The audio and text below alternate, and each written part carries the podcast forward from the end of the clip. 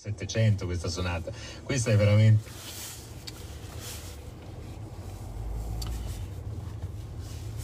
Beh, oggi è andata bene. Sono senza congiunto fra la commissione sesta del Senato e la commissione sesta della Camera perché i due presidenti vogliono, non lo so, fare un'indagine conoscitiva sulla riforma del sistema fiscale. Il nostro presidente vuole mettere il suo nome sotto a un mucchio di carte e va bene così. Poi dopo c'è una votazione di un parere su due atti di governo. L'atto di governo 222 che è il regolamento del patrimonio destinato, che non si sa bene che cosa sia, sapete quei 44 miliardi che il MEF raccoglie sul tesoro, raccoglie sul mercato e mh, che servono per eh, entrare tramite CDP nel capitale di aziende che hanno certo, certe caratteristiche, stanno male ma non troppo male da essere recuperabili, però neanche troppo bene che se l'aiuti più la concorrenza, ma vabbè, quella roba lì. Poi l'atto governo 203 che è il prospetti dei fondi monetari europei, insomma. Poi eh, si va in aula per la pregiudiziale, questione pregiudiziale sul decreto immigrazione, cioè questione pregiudiziale significa in questo momento abbiamo altre urgenze, non, non sussistono i requisiti di necessità e urgenza. Naturalmente non è un tema di buonsenso, è un tema di numeri. La maggioranza vuole fare il dispettuccio a Salvini e quindi farà il dispettuccio a Salvini.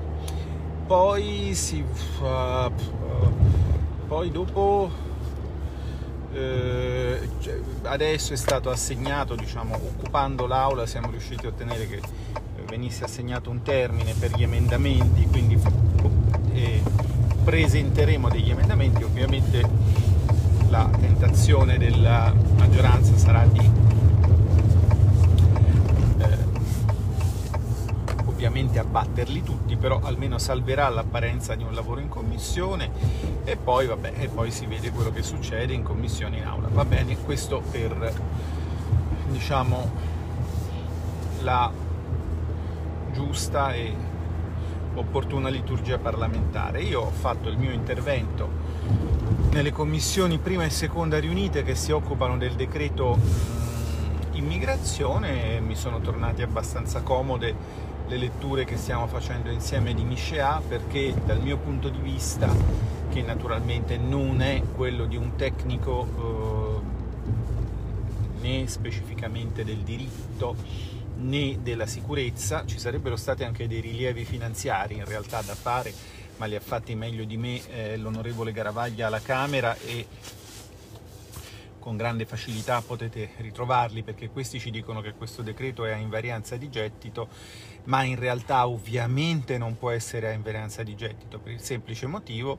che se lasci arrivare tante persone nel nostro paese e poi dopo devi occupartene, cioè altrimenti siamo, siamo non solo alla deportazione con le navi negriere, ma anche alla, a, a, ai lager se non te ne vuoi occupare e occuparsi di, di queste persone, assicurare loro eh,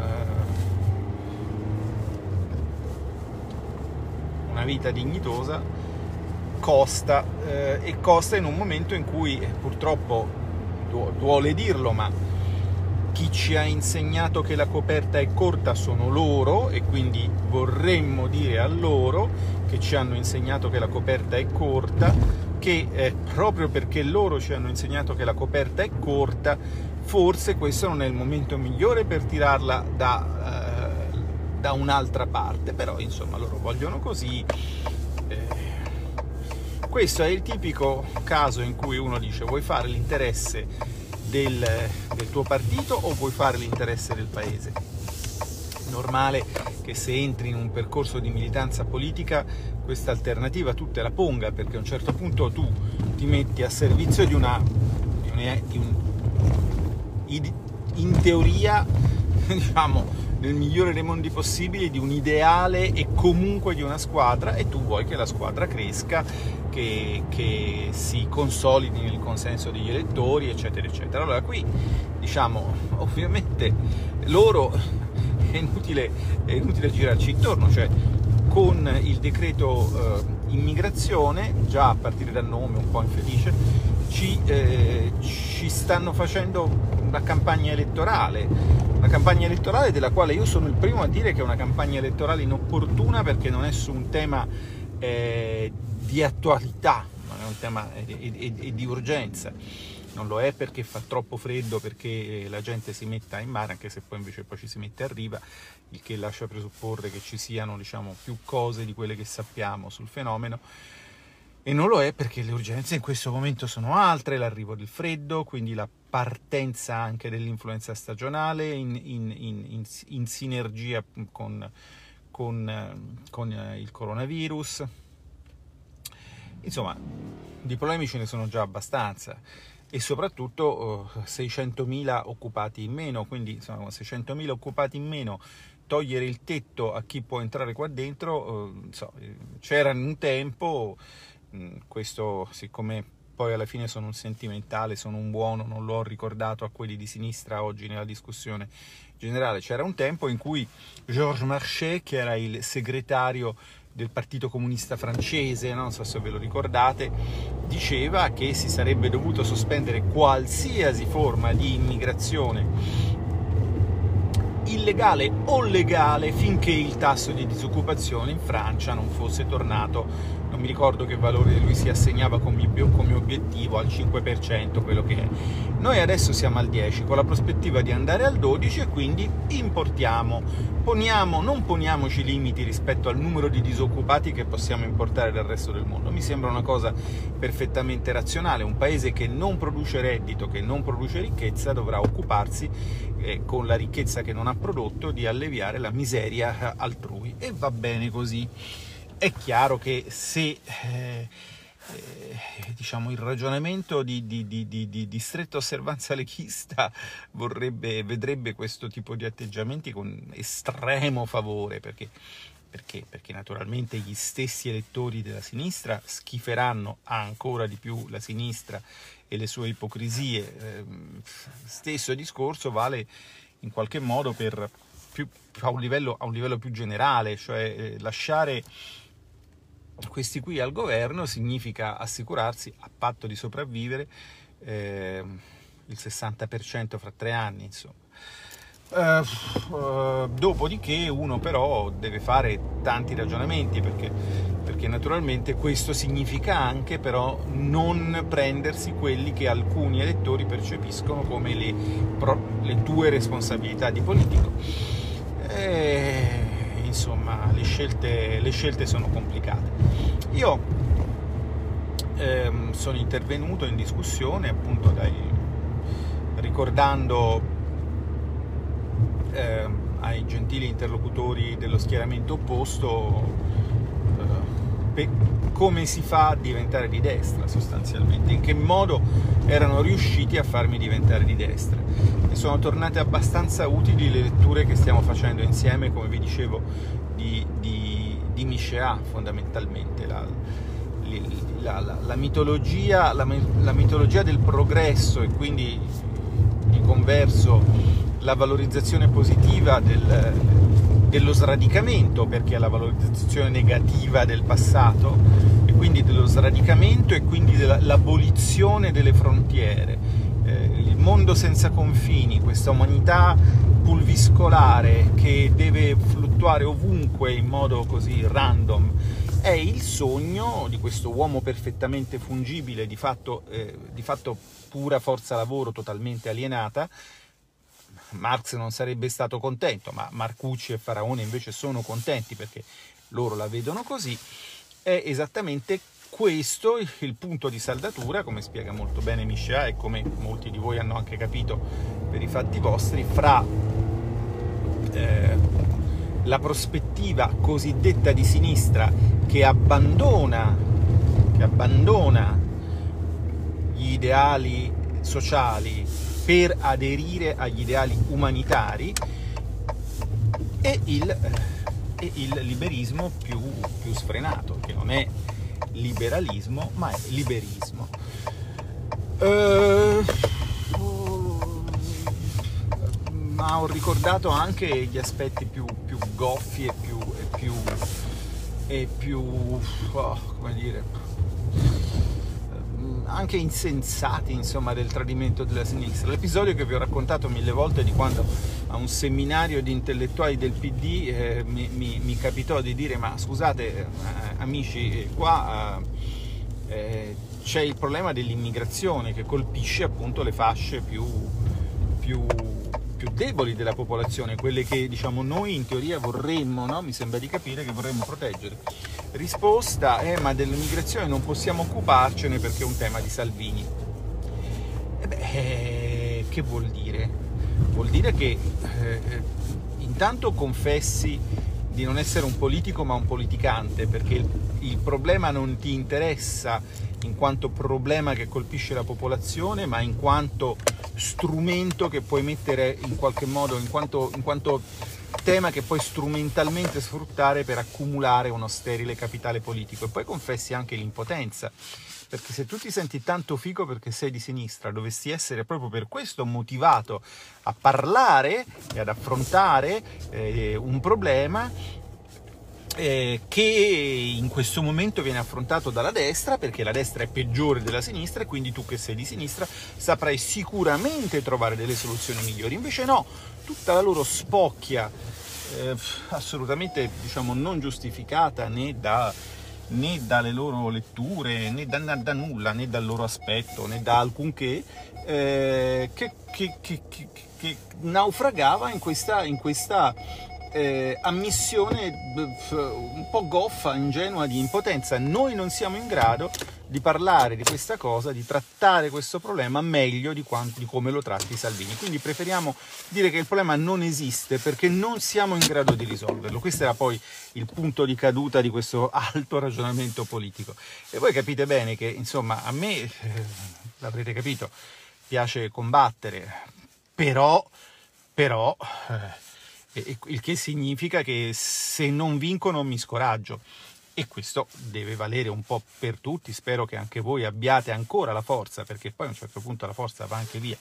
E subentra la disperazione, io spero che essa non accompagni nessuno di voi, ma insomma ehm, a me piace combattere, che non significa che mi piace necessariamente vincere, ma accompagnarmi a persone che esprimevano un atteggiamento così programmaticamente perdente, che confessavano in modo così ingenuo e radicale la loro totale impotenza di fronte alla proposta politica dei propri avversari, anche censurabile. Non, io guardate, non, non, non, lo dicevo prima, non voglio dirlo neanche adesso che sono in Lega che le nostre soluzioni siano necessariamente le migliori, ma se ne avete delle altre, mettetele lì. Il massimo che riescono a fare è smantellare una cosa che è stata fatta da Matteo per fargli il dispettuccio.